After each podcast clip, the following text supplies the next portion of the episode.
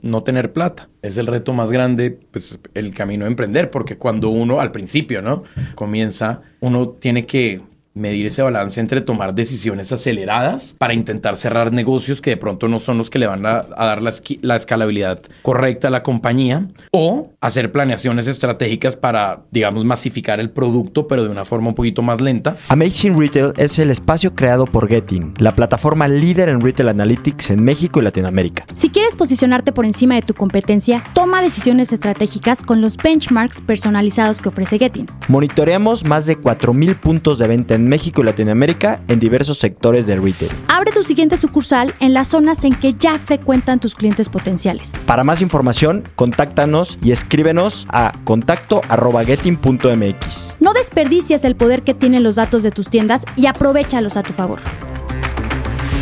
Bienvenidos a un episodio más de Amazing Retail. Yo soy Francisco. Y yo, Anabel. ¿Alguna vez han escuchado de un software de auditoría operativa? Quédense en este episodio de nuestro increíble invitado de hoy, que nos va a platicar un poco más. Antes de comenzar, no se olviden de seguirnos en Spotify o su plataforma de streaming preferida y compartir el episodio en redes sociales. Recuerden también dejar una reseña en Apple Podcast. Vamos a escuchar la semblanza de nuestro invitado y regresamos. Hoy, en Amazing Retail Podcast, recibimos a Bernie Momblat. Bernie es ingeniero en sistemas y computación por la Universidad de los Andes en Colombia. Su carrera está 100% enfocada en vender software empresarial como Oracle, SAP, entre otros, y ahora su propia solución, VipQuest. Es cofundador de VipQuest, la cual es una empresa 100% fundada y escalada con bootstrapping. Actualmente se encuentra construyendo empresas y construyendo equipo y transformando los procesos de unidades y sucursales distribuidas a través de software como servicio. Bienvenido a Amazing Retail Podcast. Bernie, muchas gracias por venir a platicar con nosotros. Estamos muy contentos de tenerte aquí como invitado. De verdad, eh, estamos muy felices. ¿Y por qué no para empezar nos platicas un poquito de VipQuest? ¿Qué es? ¿Qué hacen? Todo lo que nos quieras platicar de VipQuest. Buenísimo, buenísimo. Pues VipQuest es una solución de software empresarial que le permite a cualquier empresa que tenga sucursales o cualquier tipo de trabajo distribuido que requiera estar estandarizado, cumplir con esa estandarización. Hay estandarizaciones comerciales, financieras, operativas y de cualquier tipo. Y si uno no cumple con el manual operativo a cabalidad, eh, entonces lo más probable es que las sucursales no sean rentables. Entonces nosotros con una solución no code, que es que les permite configurar procesos de negocio de auditoría operativa y sus flujos subsecuentes a la medida, permitimos a nuestros clientes crear flujos de trabajo que les permiten estandarizar sus operaciones y por lo tanto rentabilizarlas. Buenísimo, Bernie. ¿Y cómo comenzó la idea? Platícanos. No, no, VipQuest ha sido una compañía que ha pivoteado un millón de veces. Entonces realmente no hubo una idea en el mercado, que además es la forma en la que yo recomiendo comenzar. Las ideas son muy malas porque están en la mente de alguien que cree que sabe. Entonces nosotros comenzamos efectivamente con una idea de un software hotelero para que el concierge arme el, el, el digamos, la interacción del, del huésped. Y no pudimos vender durante siete, ocho meses ni una sola licencia ni una sola suscripción a esta plataforma, pero una plataforma que le metimos robustez a nivel, a nivel técnico y que era una no-code para configurar, digamos, aplicaciones de negocio. Dicho eso, sobre esa no-code empezamos a hacer desarrollos específicos metiéndoles código para encontrar eh, algo de dinero y podernoslo llevar a la casa porque estábamos siendo un completo fracaso con esta supuesta idea. Dicho eso, uno de los retailers más grandes de México, eh, caímos con ellos para hacer un desarrollo en donde había una fuerte, un fuerte desorden a nivel operativo entre todas sus sucursales y las de sus franquiciatarios. Nada estaba estandarizado así, la gente hubiera percibido desde afuera que estuviese estandarizado. Temas de exhibición, temas operativos, temas de bodega, temas de distribución, nada cuadraba. Y por lo tanto, sobre esta plataforma que ya teníamos semi montada en no code, hicimos una solución de auditoría operativa y esa solución de auditoría operativa los llevó a rentabilizar el 95% de toda la operación en menos de seis meses. Wow. Está increíble. O sea, de hecho, esa es una de las razones por las que estás aquí. Creo que muchos de los que nos escuchan es uno de los grandes retos que tienen. O sea, el tema de mantener todo estándar y poder controlarlo y poder verificarlo es uno de los mayores retos que tiene el retail, ¿no? Como te pasó a ti con este primer cliente. Porque son muchísimas sucursales y todas tienen que dar exactamente la misma imagen, el mismo servicio y todo idéntico. Y están a miles de kilómetros de distancia, no hay ojos que los puedan cubrir. Entonces, creo que es el, como dice Anabel, es el mayor reto que puede tener un director de operaciones, probablemente, ¿no? Correcto, no, y es como el cuento del zapatero, tipo que montó una tienda de zapatos, se que llega a las 5 de la mañana a la tienda, y se va a las 7 de la noche. La tienda vende súper bien, pero es que el tipo está caminando por el pasillo todo el día. Es un tipo que tiene el manual operativo en la cabeza y que ha podido perfectamente operar su tienda porque él está ahí teniendo ojos operando los estándares y haciendo que se cumplan. tipo abre la segunda sucursal, se la da a su hermano y la segunda sucursal no da resultados. Por lo tanto, este señor se va a la segunda sucursal y empieza a vigilar, empieza a caminar los pasillos, rentabiliza la sucursal porque está imponiendo los estándares. Claro. Y la primera sucursal se cae porque ya no tiene al tipo. Entonces, imagínense que VIPQuest es la solución que permite a este señor Zapatero estar al mismo tiempo en todas sus sucursales. Bernie, y ya nos, ya nos has contado un poquito de los beneficios, pero si pudieras como remarcarlos para que la gente que nos está escuchando los cache de volada, o sea, ¿cuáles son los beneficios de tener VIPQuest en mi empresa. Perfecto. Sencillamente cuando ustedes planean eh, su operación, no creo que sean tan idiotas como para planear una operación que no sea rentable. Totalmente. Correcto. Entonces todo, el, todo, el, mundo hace, corre un Excel, planea unos estándares, estudia cómo deben estar exhibidas las cosas, cuál debe ser la existencia, qué tipo de productos, temporadas, material, POP, etc. Y hace que eh, en el campo se permeen estos estándares para poder ser rentable.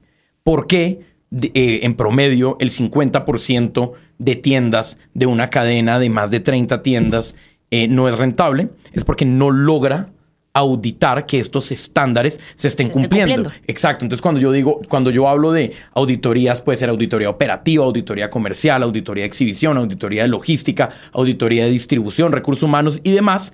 Yo tengo aquí, y no sé si esto está grabando, pero entonces esto es con las manos, aquí mi realidad la, forma en la que se está ejecutando mi operación, cada una de mis tiendas, y aquí tengo la planeación. la, más de la mitad de las compañías tienen demasiado alejadas sus sucursales de la planeación. Y lo que hace VIP pues, es el proceso de mejora continua de operaciones, que es acercarse a los estándares planeados que fueron supuestos para que fuera rentable, eh, a través de los procesos de mejora continua. no, es solo auditar y correr un checklist. La gente cree que uno agarra un Excel, corre un checklist y ya auditó. No, toca tener veracidad de la información, toca tener inteligencia tecnológica para poder encontrar las áreas de oportunidad y sobre esas áreas de oportunidad toca correr flujos de trabajo que tienen que estar soportados con tecnología para poderles dar seguimiento, haciendo que se ajuste. Eh, el gobierno de procesos que me lleva a ser rentable y todo ese flujo es el que te da VIPQuest. Está increíble. Y hablando un poco del tema de tecnología, cuéntanos ya un poquito más técnico qué tecnología utilizan y, cómo el cliente puede beneficiarse al ser tecnología, como bien lo dices, y la sencillez que, tienes. O sea, cuéntanos un poco eso.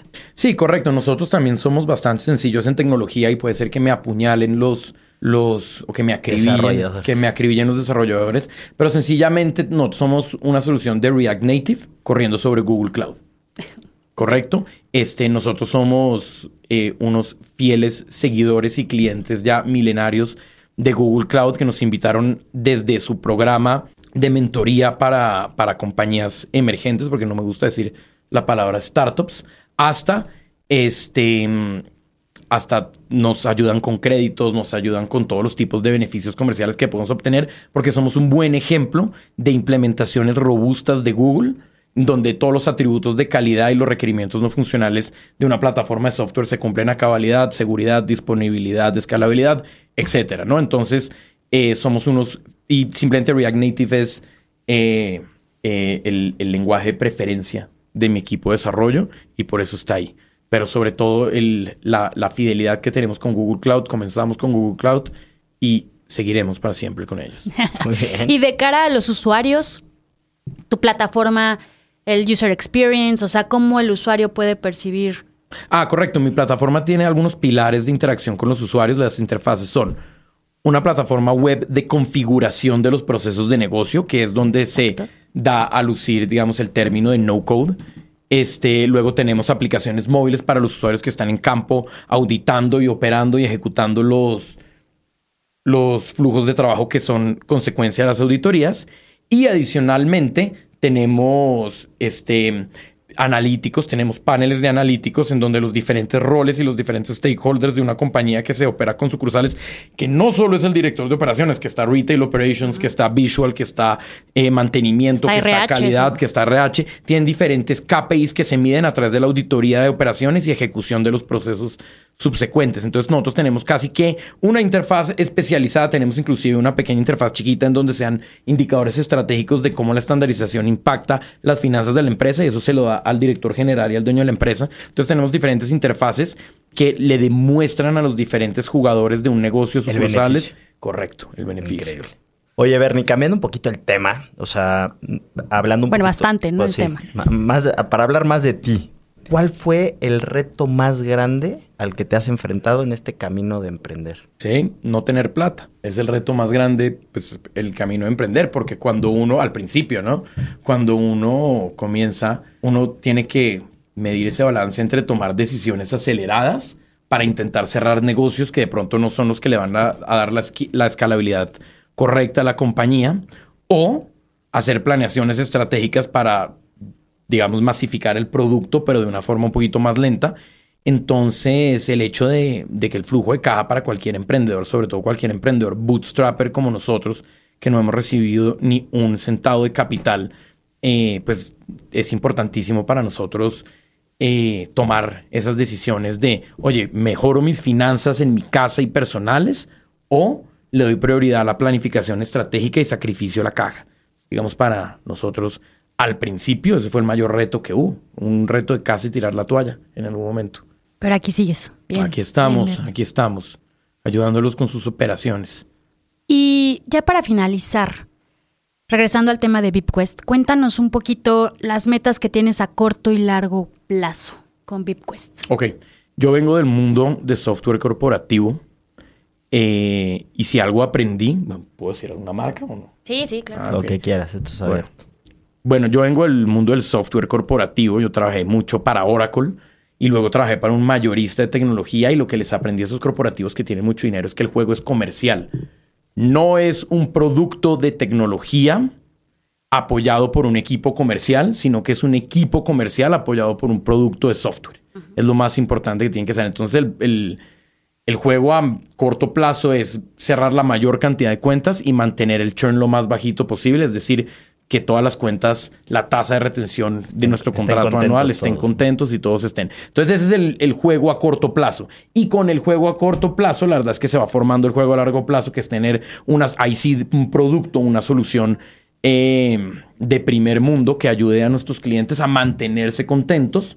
Gracias a que llegaron a nosotros por el resultado del ejercicio comercial, se quedan con nosotros por el resultado del ejercicio de producto. Entonces nosotros seguiremos haciendo research and development con las buenas prácticas que tiene el mercado al que atendemos, meterlas en nuestros productos y ayudar a todas las compañías a rentabilizarse. Está increíble. Hay una frase que le hacemos a todos nuestros invitados. Es una pregunta, entonces no te la podemos no hacer. ¿Qué opinas de el dicho o la creencia popular que dice que el retail va a morir? No, no, falso. Yo, yo estoy viniendo de Emiratos Árabes y en todos los centros comerciales y toda Alemania eh, está lleno de lunes a viernes, ¿no? La gente le gusta eh, justificar ese, ese, esa creencia popular con la idea de que la bancarización en las poblaciones está aumentando. En Latinoamérica no se ve que pase el 60% por lo menos en los próximos 10 años, pero adicionalmente la bancarización no es el abandono del retail, ¿correcto? Entonces yo creo que el retail se va a transformar, eh, digamos, si, si de todos modos paró el proyecto de Amazon Go, eh, empresas como Carrefour están copiándolo y todo este tema de cashless y de, y de, y de, y de, y de RFID se está, se está masificando en el mercado. Vas a lugares como Japón las, las estaciones de metro son centros comerciales y todas están llenas. Entonces cualquiera que no salga de su casa, por el mismo hecho de que no sale de su casa, cree que el retail se va a acabar porque hace, si le toca pedir todo por internet, ¿no? Pero la verdad es que el hombre es un animal social. Y como el hombre es un animal social, necesita salir, necesita tener impulsos. Y esos impulsos, la mayoría de veces, se dan a través de retail. Me gusta que le diga alguien externo y no siempre nosotros. Coincidimos contigo. Buenísimo. Claro. Y ya lo último, Bernie, eh, ¿algún consejo que le quieras dar a los que nos escuchan ya sea en un tema de emprendimiento, también como recomendación para que usen VipQuest. ¿Qué, qué consejo te gustaría darles? Sí. Bueno, a nivel, a nivel de retail, este, por ahí dicen que el retail no existe sin supervisión. Y yo digo que la supervisión no existe sin promotoría y por ende el retail no existe, perdón. Por ahí dicen que el retail no existe sin supervisión o sin promotoría. Y la supervisión y la promotoría no existen sin tecnología y sin software y sin seguimiento y sin análisis. Ergo, el em, retail no existe sin tecnología. Entonces, cualquier persona que esté montada en un proyecto de retail que no esté pensando en armar una arquitectura de soluciones, creo que se va a quedar. Va a morir. Va a morir y se va a quedar muy corto. Y pues, a nivel de emprendimiento, em, si estamos hablando de emprendimiento en software, que es lo que yo he sabido concretar a través del tiempo, es es pues, agarrar, eh, encontrar requerimientos en el mercado a través de desarrollos puntuales y demostrar que se puede montar empresas de tecnología sin levantar capital o por lo menos sin valuar la empresa de forma absurda como, lo, como es la creencia popular, este otro mito en el mercado de que se hace que hay que valuar la empresa, luego tener el EBITDA negativo y para volverla a evaluar y seguir haciendo dinero.